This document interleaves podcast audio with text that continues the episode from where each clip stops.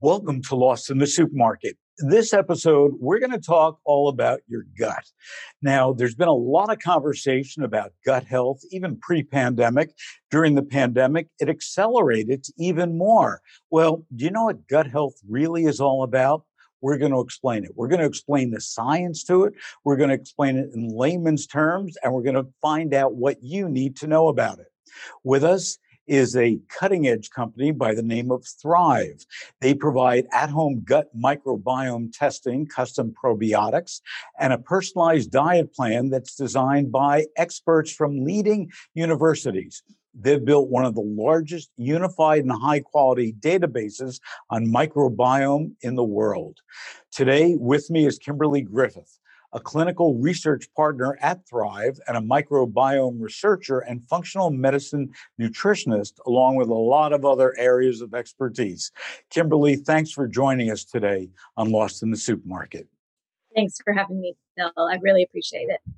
So, Kimberly, let's start off with the simple definition of gut health.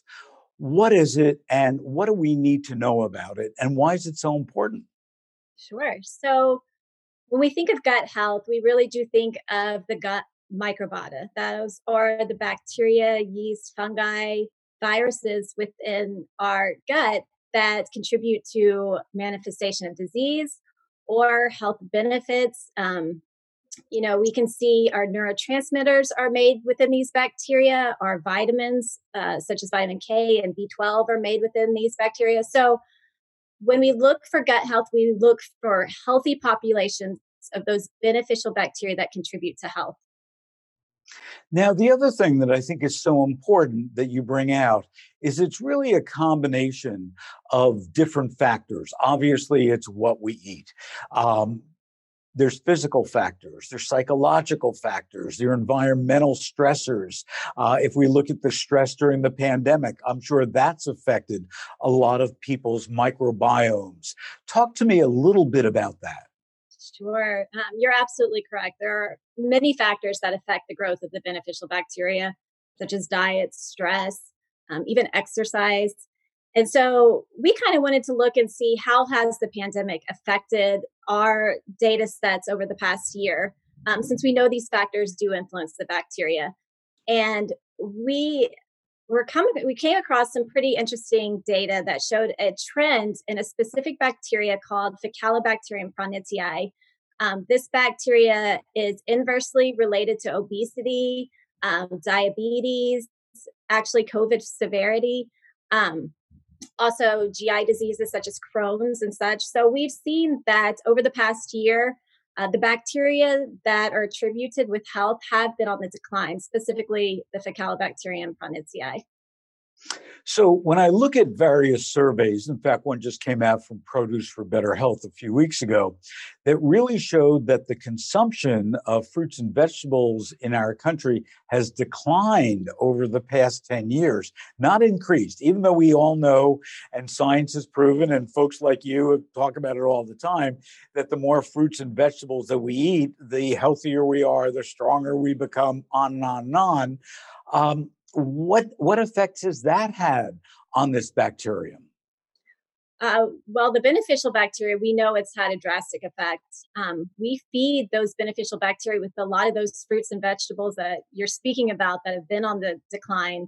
Uh, we see that the pro inflammatory bacteria are fed with more of the processed foods and fast foods, what you know there has been a general incline of people consuming over the past 10 years um, you know, I, like that you bring up food because a lot of people say we are what we eat, but we kind of we are what we absorb. And if your gut bacteria is not healthy, if you have high pro-inflammatory bacteria, um, if you have inflammation within the lining of the gut, then you're not even absorbing or adequately breaking down those nutrients that we're trying to contribute to our health. So, how do I know, besides looking down and seeing too big of a gut, um, how do I know if, if my gut health is good? Yes, so that's where Thryve comes into play. Stool testing is fantastic because you can see the exact uh, abundance of different bacteria and how they are balanced. You can see if you have pathogenic bacteria, um, if you have high levels of pro inflammatory bacteria that are associated with not only GI distress, but skin inflammation, metabolic disease. Um, so Thryve does a great job of showing you exactly what your bacteria looks like, your spread of bacteria. Uh, we've looked at over 50,000 peer reviewed studies that tell us exactly what these bacteria do. So we present in an easy to understand manner how this bacteria contributes to health or how it may be contributing to your disease.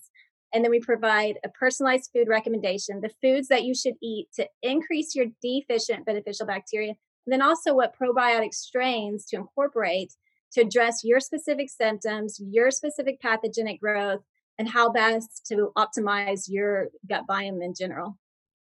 So I've taken a bunch of these tests. I have not taken yours yet. I will. Um, but whenever I talk to the average person about you know these dna tests the stool tests and so on. They say well you know that science is 5 years away. We we really don't you know add a lot of credibility to to what comes out of it. What do you have to say about those naysayers of which by the way i am not one uh, because i have gotten you know my tests. In certain cases there are 100 100 pages long um, of you know what my dna is and what the food recommendations are and i've learned a lot from it but what do you have to say to those people who say, you know, we're, we're talking about the Jetsons. Um, all that I want to know is, you know, what should I be able to eat? Right. Um, well, as a researcher, you know, it, it's hard to dispute what's being presented right now.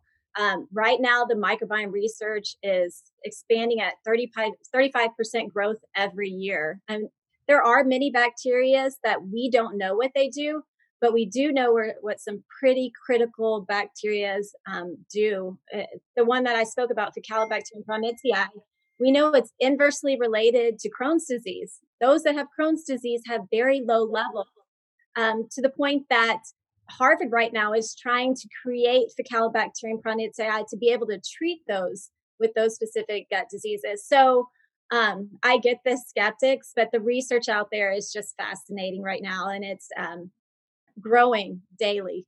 Uh, I mean, even the COVID severity with Faecalibacterium prausnitzii is inversely related. Um, so, pretty amazing.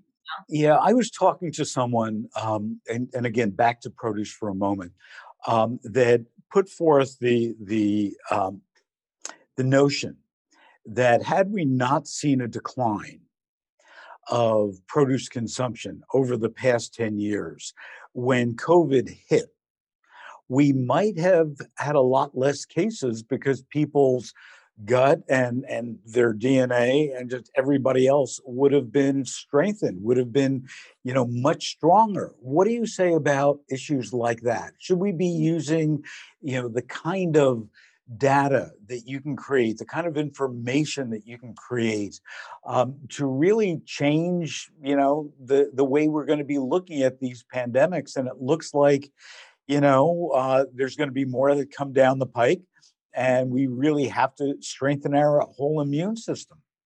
Oh, I can completely agree with you, Phil. Um, the reality is, we don't know what's going to, like you said, be coming a year from now. So instead of waiting for what supplements or what um, medications are going to heal us, give yourself the best fighting chance, right? Give yourself the immunity. Um, try to make yourself as healthy as possible. And that's really about eating those healthy foods and boosting those gut bacteria where, you know, 70 plus percent of our immune system is housed. Um, so I can completely agree that the best way to fight what's possibly coming in the future and what we're fighting now is to really boost your own immune health by way of foods and optimizing your gut health. So let's talk about foods versus supplements for a moment. Um, and, and I'm not going to talk about prebiotics and probiotics yet. But what do you say to all those consumers that are out there? And I think that the latest number is 37% of all Americans are overweight or obese. We continue to see the rise of diabetes and heart disease and cancers and on and on and on. And they say, you know, it's okay. I'm going up to my pharmacist who's then saying, you know, take some vitamin B12 or take vitamin D or you know, all these other supplements rather than saying, hey, maybe you should just be eating right and getting those vitamins and minerals from foods. Right. No, absolutely. Um, like I mentioned, if if your gut is inflamed, how well is it going to absorb those vitamins and supplements and nutrients? And how do we make our guts healthy? We feed it with what you're you're speaking about, those good foods. Um, so I, I without the foods, you know, foods are first. We can't really can contribute to our health with all those supplements and vitamins. Um, I would say they are needed at times for, you know, we'll speak about probiotics when you're treating a symptom. Um, but food is first, and really choosing those foods that are going to nourish your gut health and contribute to your immunity long term uh, should be the initial starting spot. So step one is education, you know, um, for for you to be able for Thryve to be able to look um, at the DNA, to look at all the microbiomes, to make recommendations, to become educated, uh, to then understand what are the foods that I should be eating. Now, talk to us about you know a new product that you're coming out with, a prebiotic um, called Rise. Uh, but before you do that, give us the explanation of the difference because a lot of people are confused between probiotics and prebiotics. Sure. So, um, the definition of a, pro, a, prebiotic is that it selectively feeds those beneficial bacteria.